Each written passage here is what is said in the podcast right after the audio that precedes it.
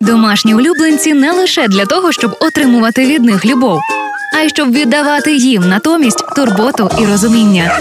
Слухайте проект Євгенії Науменко за шерстю, який допоможе знайти ключик до щастя від дружби з пухнастиками. Робіть гучніше, дружіть міцніше. Партнер програми Ветмаркет. Найбільша у Львові гуртівня для тварин на зеленій 238.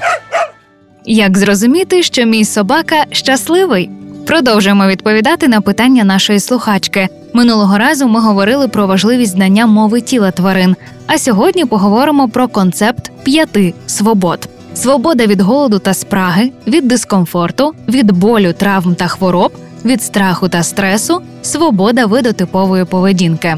Якщо згрубше провести аналогію зі світом людей, то це схоже на таку собі піраміду Маслоу від задоволення фізіологічних потреб до самореалізації та особистісного зростання.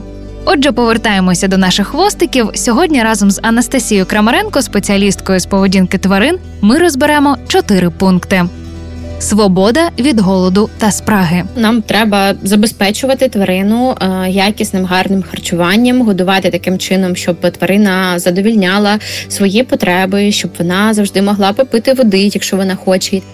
Свобода від дискомфорту. Тварина повинна жити в середовищі, яке по можливості, звісно, не буде мати дискомфорту. Там зручна ліжанка, дах над головою. У випадку котів там ті ж самі полички.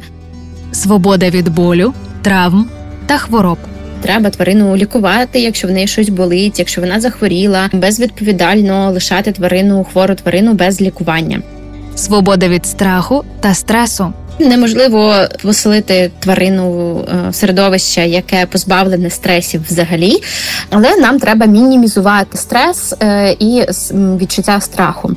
Наступного разу детальніше розберемо останній пункт концепту свобод: свобода видотипової поведінки. Реклама. Партнер проекту Ветмаркет нагадує, що їхня ветеринарна клініка Ведмедкомплекс працює цілодобово, щоб ваші улюбленці в будь-який момент змогли отримати кваліфіковану допомогу. Місто Львів, вулиця Бучми, 22. Реклама. З вами була Євгенія Науменко. Почуємося.